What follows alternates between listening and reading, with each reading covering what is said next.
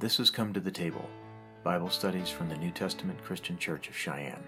These studies are presented every Tuesday night at 7 p.m. at our church at 3800 East Pershing Boulevard in Cheyenne, Wyoming.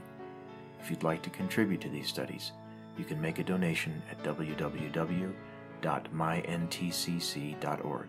backslash Cheyenne WY giving. Bible study tonight. We're back in 2 Peter. Now we're going to begin. We're not really going to have any kind of a review this evening. We're just going to jump right into chapter 2, where he begins, 2 Peter chapter 2, he begins in verse 1.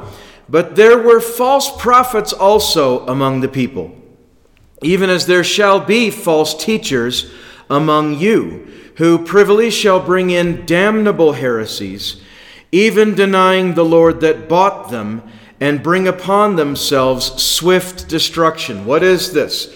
This is a warning from the Apostle Peter.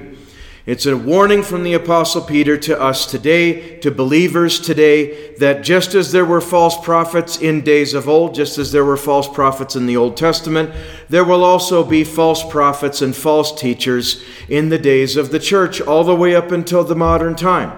And we've had no shortage of that, especially in America, especially over the last uh, 160 years, 200 years, and not just the last 200 years. There's always somebody coming out of the woodwork with some new take on Scripture and some uh, claiming to have some new revelation and bringing in damnable heresies, just as Peter the Apostle warned us. So, what's a damnable heresy? Well, what's a heresy for that matter? A heresy is a false teaching. And there are different degrees of destructiveness in different false teachings. Some that are not so much a big deal, like building a church based on whether or not Adam had a belly button, you know. Uh, but there are others that are other beliefs and heresies that are far more destructive. Far more destructive. And I'm thinking of different examples. I don't really want to get into different ones. Suffice it to, su- suffice it to say, Peter has warned us by the Holy Ghost. He's warned us by the Holy Ghost that there are going to be false teachers among us. There are going to be false teachers that are among us in society, and sometimes they arise even within existing churches that are otherwise more or less right on line with the Word of God. Someone stands up and utters some, some, uh, some screwball teaching that, oh, well, God isn't saving people in churches anymore. I've heard that one more than once. I have. And it leads a lot of people astray. It really does. And even warns it here in verse 2. He says, And many shall follow their pernicious ways, by reason of whom the way of truth shall be evil spoken of. What's, what's that word right there? Pernicious. Well, I looked it up just to have a nice definition of it so we're not winging it. Pernicious speaks of having a harmful effect especially in a gradual or a subtle way. Pernicious means it comes in stealthily under the radar. The harm that it does is stealthy and it's underneath the radar. And there are many pernicious teachings that have made their way into the church, not just 2,000 years ago, as with the Gnostics or Judaizers, Judaizers that were actively trying to bring uh, otherwise grounded, faithful Christians uh, that would sought to bring them under bondage to the law or add. Would say add to thy faith. They sought to add to the faith, but they didn't seek to add to the faith. They sought to detract from the faith and to substitute it with works and other things. Now we know that works, specifically good works, have their place in the Christian life, but they are not a substitute for saving faith. And it is faith that saves us, specifically faith in God by way of Jesus Christ and his perfect work, his perfect, complete work upon the cross. Let no one try to tell you that, oh, well, yes, it was good, but it was imperfect or it was incomplete. Don't let anybody hand that trash to you and subvert your faith. That is an example of a damnable heresy. And there's a group that goes about promoting that. A huge, massive group that goes about promoting that. And we're just not all about dropping names tonight, so we'll just take that and then the Lord will bring it to mind if ever you encounter them and need to remember it. We trust the Holy Ghost will do his work. And so he says, Many shall follow their pernicious ways, their subtly destructive, subversive ways. Many will be taken up by that, and they will, according to, well, verse 1, bring upon themselves swift destruction, and by those that follow these pernicious ways, by reason of whom the way of truth shall be spoken evil of. So he says, By reason of whom? By reason of whom? By those that follow these pernicious ways that come by way of false prophets and false teachers. He's warning them, he's warning us. Beware. These people are coming. These people are already active in the church, and they're going to bring about false teachings and they're going to lead many astray. And it is through these that the way of truth shall be evil spoken of. So let's contrast these two things here pernicious ways versus the way of truth. And there's one blessed thing about the way of truth. And let me tell you, I have rejoiced in this. I have rejoiced in this many, many times over the nearly 30 years that I've served the Lord. That the way of truth is evident, it defends itself, it is clean, and when you're really just when you're really just in tune with God, it resounds in your heart when you hear it. When you hear truth spoken and taught from the Word of God, there's something in you by way of the Holy Ghost that just sounds out like a clear bell just ringing on a clear day. And it carries far and wide. It is that sensation. It was a secular writer even in the even that mentioned this but he hit the nail on the head. The true teaching is easy to recognize because it awakens within oneself that sensation which says this is something I have always known. The way of truth is just like that. And it's simple, and it's Bible, and it's right there, buried within the Word of God, and it's not very, it, it's buried deep, yes, but not all of it is buried deep. It, the truth is right up there at the surface level, too. It's just a, a matter of digging in. And if you're a shallow seeker, if you're a shallow end Christian, well, the truth is there, too. But you're just not finding all of it. Dig deeper into the Word, there's the truth, too. So we talk about digging deeper, but not digging deeper into other people's writings. We're talking about just digging deeper into the same 66 books of the Holy Bible that He has given to all of us. Amen? It's right there. And so we encourage being a we encourage coming out of the shallows and into the depths. Why? Because we're trying to reveal to you secret and hidden knowledge? No, but because it's all of it is there. It's plainly there in English. It's not written between the lines. It's there to be understood, but it reveals itself only to those who will go through the go to the trouble of digging for it. Remember, add to your virtue knowledge. Add to your virtue knowledge. There it is. So there are pernicious ways and those always seem to take the word and twist it around, Rubik's cube it, and try to make it into something that, that, that it isn't, and try to make it say something that it doesn't. By reason of whom, this is in verse 2, by reason of whom the way of truth shall be evil spoken of. By reason of whom? By reason of the false prophets or false teachers, and by reason of those who follow their pernicious ways, like he was just talking about in verse 1 and in the beginning of verse 2. The way of truth shall be evil spoken of because of people like this. Now, Again, I don't want to drop names, but there's a group that's been very active in Cheyenne, less active at other times, more active at others, and not just in Cheyenne. They've got a large presence down in Denver, and uh, they've been around since the 1950s. They got their start in South Korea, and they really, they really warp and twist and distort the scriptures, and seemingly their whole the, the, the delivery system, the, the primary delivery system for their pernicious doctrines is based upon this whole concept of God the Mother. Now, if you've ever known the truth of the gospel, even in the shallow end of the pool, that ought to set off all your red flags right there. And you know that these cats are coming to you with nothing of the truth, but with pernicious ways and damnable heresies. And they seek to divert people, and not just this group, many other groups besides. They seek to divert people away from the pure simplicity of the gospel of Jesus Christ and of a holy life and of simple life in faith in Jesus. A simple life in faith in Jesus Christ. They seek to divert people off of that with all of these convoluted words. They seek to turn people away from the simple truth of the Word of God. Watch it. You keep an eye on folks like that when they're coming around you. And don't just swallow what they have to say on your doorstep. Don't just swallow it all wholesale.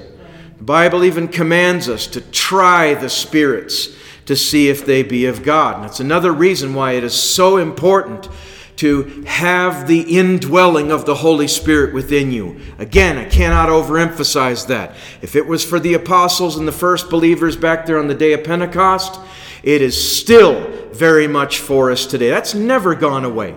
Said, well, not everybody necessarily had a manifestation of that back in the old days. Well, because back in the old days, they didn't perceive a need for it.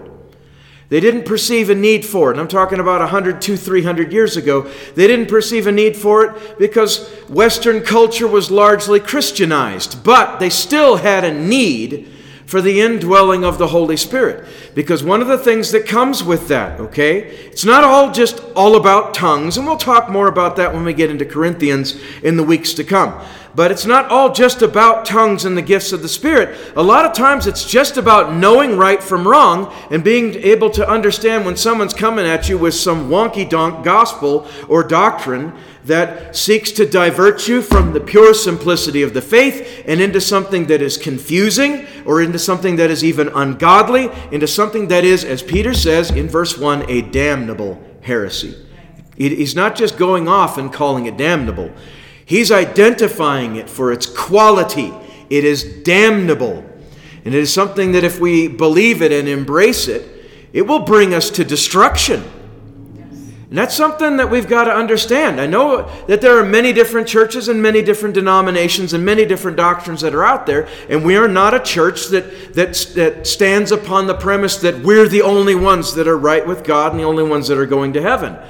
But truth be told, the ones that are preaching the truth and all of it, a lot of times you're not finding them among the mainstream.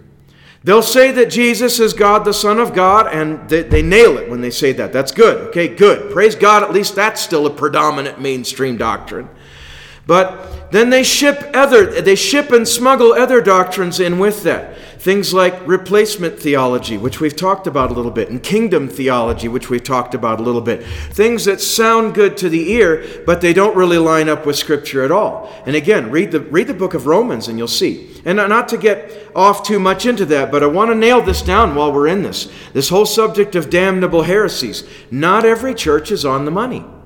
Not every church is on the bullseye. Not every church is preaching and teaching all of the truth or the whole truth or nothing but the truth. And uh, some of them, some of them, it's a different spirit. Some of them, it's just error. They're a little off on something or whatever. And again, it may not be necessarily all that important. But other things, it really is a heaven or hell issue if you believe the right thing. It really can be. It can be. So he warns us. He says there's going to be false teachers, even as there shall be false teachers among you, who privily, that means privately, shall bring in, subtly, they shall bring in damnable heresies, even denying the Lord that bought them, and bring upon themselves swift destruction. And so, even in verse 1 and verse 2 here, and it'll go on, and we'll continue to read here in a second, but even as early as verse 1, Peter's bringing in, he's not bringing in, but his letter seems to take a more serious tone. I don't want to say a darker tone or a, um, a, a, a, negative tone, but it is a little bit of a darker tone because throughout this chapter, he, he's talking about, he's revealing how God is going to be and still is to this day a righteous judge. And he's going to sort this mess out and he's going to judge those, and he even talks about that with the angels here. Let's just read on and then we'll come back and dig into the details. So he speaks about pernicious ways in verse 2, by reason of whom the way of truth shall be spoken of. These groups that ship heresies are going to leave a bad taste in people's mouths concerning the actual way of truth. And so it's cults and things like that that make Christianity uh, distasteful in the eyes and in the minds of of the rest of the community, the city, the nation that you live in, right? It's not genuine Christians that leave that bad taste, it's usually the people that mess it all up. Verse 3 And through covetousness shall they, with feigned words, make merchandise of you, whose judgment now of a long time lingereth not, and their damnation slumbereth not. Don't tell me God's a God of love only. He is a God of love, and He is love itself. But don't think for a second that God, who is love itself, cannot be forced to put away evil. If you've ever been a parent, you understand this, probably better than most folks. Not that it's just parents that understand this. If you've ever been a child, you understand this too. You put your parents in a position where they had to come down on you. Because if they didn't come down on you, then it's a, a tacit approval, it's a pass, and then you just ran amuck with it and you got away with as much as you could until you hit whatever hard limits they put in place. God, who is love, he can be pushed too far. He can be. And I know that's something that doesn't get pushed a lot in in mod, in much in modern churches because there's all this God is love, God is love, God is love. And, and we want people to know that. It is the truth, and they need to know that. But at the same time, we need to understand that God is a just judge, and if people push him too far, they will bring upon themselves destruction. Let's read more. So, verse 3, he said, through covetousness shall they, with feigned words, that means fake, insincere words, they shall make merchandise of you, whose judgment now of a long time lingereth not, and their damnation slumbereth not. What's that mean? It's coming. Judgment day is coming. For the wicked, it is coming. Verse 4 For if God spared not the angels that sinned, but cast them down to hell, and delivered them into chains of darkness to be reserved unto judgment, and spared not the old world. So he's bringing in examples now. First, the angels that sinned. And then he talks about the old world. Verse 5 And spared not the old world, but saved Noah, the eighth person, a preacher of righteousness, bringing in the flood upon the world of the ungodly, and turning the cities of Sodom and Gomorrah into ashes. That's a third example Sodom and Gomorrah into ashes, condemned them with an overthrow, making them an ensample. That means an example, it's a living example. Making them an ensample unto those that, sh- that after should live ungodly, and delivered just Lot, vexed with the filthy conversation of the wicked. For that righteous man dwelling among them, in seeing and hearing, vexed his righteous soul from day to day with their unlawful deeds. The Lord knoweth how to deliver the ungodly out of temptation and to reserve the unjust unto the day of judgment to be punished. But chiefly them that walk after the flesh in the lust of uncleanness and despise government. Now, we read a lot there, but it was a long sentence. All those verses were broke up with colons and semicolons. And remember, we told you what a semicolon is last Sunday, right? So you're going to make the same joke again? No, because it was corny. You can go back on, on our YouTube channel, catch the Sunday morning service, and you'll pick it up then. He uses all these examples. He reminds us through these examples of people that pushed God. Not just people, but whole societies that pushed God too far. You see, it's one thing when people are living in ungodliness, but they know it's ungodliness, and there's an element of shame that's still at work there, and so they're keeping it low key. They keep it sort of under the covers or on the down low, if you want to use a modern vernacular. They're, they're not really flagrant with it. They're not out in the open with it, flaunting it before the eyes of God and all of heaven and the rest of the world. They're sort of keeping it under wraps, either for prudence or out of shame or for whatever the reason is. But it seems like when a society crosses that line to where they just bring it out into the open, like we're seeing more and more now. They really invite the destruction of the judgment of God upon their society. And the examples he gave right here God didn't spare the angels that sinned, those were his own angels that beheld his face every single day. They sinned, and God judged them. He judged them immediately and cast them down into hell to be reserved in chains of judgment or chains of darkness until uh, to be reserved unto judgment. That's verse 4. And then, all right, it's, what's, it's, it's a progression from times past unto closer and closer to the modern age. And then he spared not the old world. Well, what was the old world? He's not talking about Europe where your ancestors immigrated from. He's talking about that world that existed before the flood, when the whole human race was one land, one people, one culture, one language. All of that, okay? when, it, when we don't know much about what the world was even like back then. We only have a few names that are shared with us by way of a genealogy, and then there are a couple extraordinary exceptions in there, like Enoch who walked with God, Methuselah who lived to an unbelievably old age, and then, of course, Noah. Noah, whose generation and his son's generations were the crossover from the old world to the new. God judged and destroyed the old world because of their wickedness. We just read about that last night in Genesis. God destroyed the old world because their wickedness grew to such immense proportions, and it was so open and flagrant that there was nothing left to do but to judge. And then he gives another example concerning the cities of Sodom and Gomorrah, and really all of the cities of that plain, except for, I think, Zoar was uh, Zoar, Zor, I think it was Zoar, uh, a, a, small uh, city that was spared for Lot's sake. He said in verse 5, verse 6, excuse me, and turning the cities of Sodom and Gomorrah into ashes. That's pretty graphic. He didn't send in an army to just kill all of the people. He could have done that. He didn't just have an earthquake that shook it to the ground. It's like God was making a statement. He sent fire from heaven to destroy those cities because of the degree and wantonness of their evil, their flagrant, their flaunting of it before the eyes of God, no fear of God, no shame in their deeds. He destroyed them. He turned them into ashes, condemned them with an overthrow, making them an ensample unto those that after should live ungodly. So, now, there's also a thread of deliverance through these examples, okay? Not necessarily the angels, because they were angels, and that was a different situation. But he flooded the world, but he saved Noah and Noah's immediate family. He destroyed Sodom, Gomorrah, and the cities of the plain, but he saved Lot. And they tried to save Lot's family, but Lot's wife looked back, and in so doing, destroyed herself. You go back into Genesis, read that she was turned into a pillar of salt. There's a message there.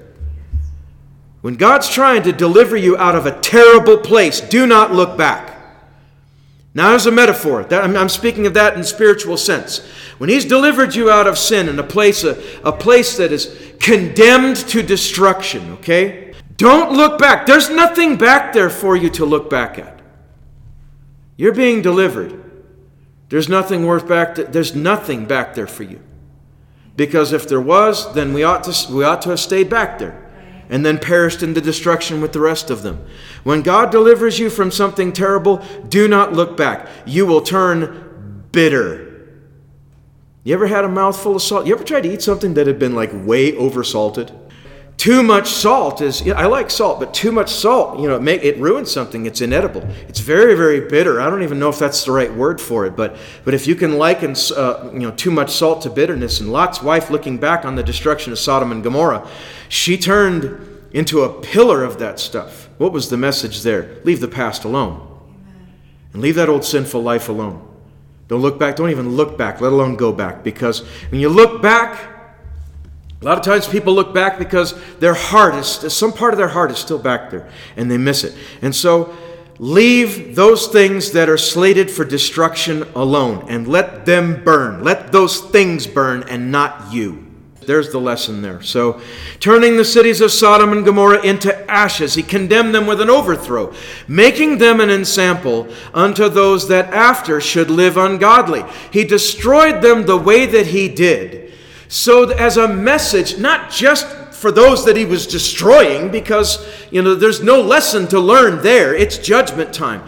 But for, for any that look back on that, remember the lesson, learn from their experience. When you commit, if you commit yourself to a life of debauchery and uncleanness and a degree of sin, uh, you know, not to say that there's any degree of sin that's not going to be judged, but when there's just no repentance there, that's your ultimate end.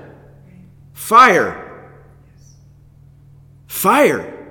I don't say a whole lot about hellfire and brimstone. I don't really like preaching it. Sometimes it's appropriate, but it's certainly not the only message, okay? And it gets old, and it just, people turn bulletproof to that after a while, anyhow, and it doesn't do any good. And, uh, but it is there.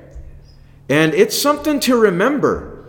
And so, when, as believers, if we find ourselves flagging, in, eh, where, where the love of God is concerned, our love for God, or our love for truth and righteousness, or our love for the straight way, or the way of truth, as Peter calls it. If we find ourselves getting kind of meh in our Christian commitment, in our Christian life, and so, and, and we find that our love for God is insufficient, not because God is insufficient, but our love for Him ceases to be sufficient to keep us in the straight way. Remember the fear of hell. Okay? I'm not going to pound this too hard, but remember it because it's still there and it still burns beneath our feet, so to speak. It does. And its windows are never closed. People are falling into it every hour of every day. And they go there and they are lost for eternity. And sometimes it's fear that still saves us. If, as we said, we start getting kind of lukewarm and we're just not really, well, I'm just not really feeling devoted today. Feeling devoted? One person, he was a, was a character in a book. He was talking about, or he was uh, going to train some young royalty who's being raised up, who's going to train him fighter practice, fighting practice for that day. And this was that guy's job. So he came to, he was the son of a duke, and uh, said, Fighting practice. Son of the duke said, I'm not in the mood. We had fighting practice earlier today. And uh, the trainer, the teacher, was outraged at that answer and said something like, Not in the mood. Moods are for cattle or for making love. You fight when the need arises. So, not feeling devoted, not in the mood to be devoted to God, well, there's your answer. Moods are for cattle and other things. You, we are devoted to God all the time, whether we're in the mood or not. Right. Amen. And so that's just that's our life, and, and we are not our own. We're bought with a price. And so here are Peter's warnings. And he speaks of Lot being delivered. And he speaks of Lot as, as though Lot were a just man. And that's worth some unpacking because we tend to look we took we tend to look at Lot like, well, he was stupid. What, what, what was he doing in Sodom anyway? You know, he shouldn't have been there. He was supposed to be a herdsman. And we've preached on that before, and there's some merit to all of that. But here in Peter's here in Second Peter, he describes him as vexing his righteous soul from day to day with their unlawful deeds. And there's a message in there for us, and there's something in there to consider. Do you vex your own righteous soul with ungodly company? Because that's one of the things that makes the Christian life harder, not easier. Now, sometimes you have to because you're you got to clock in on a job, and the people on your job aren't Christians, aren't saved, or they're just not good people to be around. That all depends. I've worked in construction; I know what I'm talking about. But I've also worked in offices, and they can be just as bad. They really can be. And so sinner culture is sinner culture. And so it, it, there's some variations in it, but it's, you know, all has the same bottom line, ultimately speaking. But why not pick better company when you can? Who you hanging out with on your off time? Really, who you spending time with in your own time? Lot put himself in the city of Sodom. Should he have done that? No, but there he was. And maybe it was family pressure. Maybe it was his wife. Wives have a way of doing that to husbands, putting the squeeze on them and twisting their arms, usually by way of nagging. Like, you went there. I did, because the Proverbs go there too. It's talking about, it describes that sort of behavior as like a continual dropping, like a dripping faucet. Whoop, whoop, whoop. I don't make a good dripping noise, but there it is. It's that faucet that won't stop. It's that toilet that won't shut off after the flush. It just keeps. You know what I mean? It wears at you. Maybe it was his wife doing that. I'm not directing that at anyone, but you know, it's there. Maybe it was his wife's. Maybe it was his daughter's pressure on him. He had two of them. But whatever it was, it It got him to, to live in Sodom, to keep company in Sodom, maybe to work in Sodom. Don't really know. But in Sodom, his soul was vexed constantly by the wickedness of the people that were around him. And you go back into Genesis and read that account again. There's a message in there for us. Let's just not keep bad company. When you have a choice, when you, you know, again, you know, if you have to be around sinners at some time, you have to be, you have to be in that case at work, whatever. It is what it is. God is able to keep us if we want to be kept. And that goes back to verse 9. When you finish punching the clock for the day, when you're out of there, when you no longer owe any time to the boss man, and now it's just you at home, who do you keep company with? We should prefer the company of saints. And they might, be, they might have very different personalities than us, other saints, you know? But as a church gets larger, then, and then you have more and more people with, the, with common personalities that are able to, to find one another uh, out, and it makes it a little bit easier. But whether it's different interests or different personalities or whatever, I'd rather be, I would rather be around the most annoying, hyper, ex, hyper extrovert who's a Christian than around uh, the most thoughtful, introverted sinner.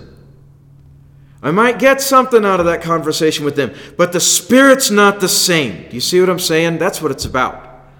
And so it's best to be around other believers because they're not going to be wearing like the sinner is.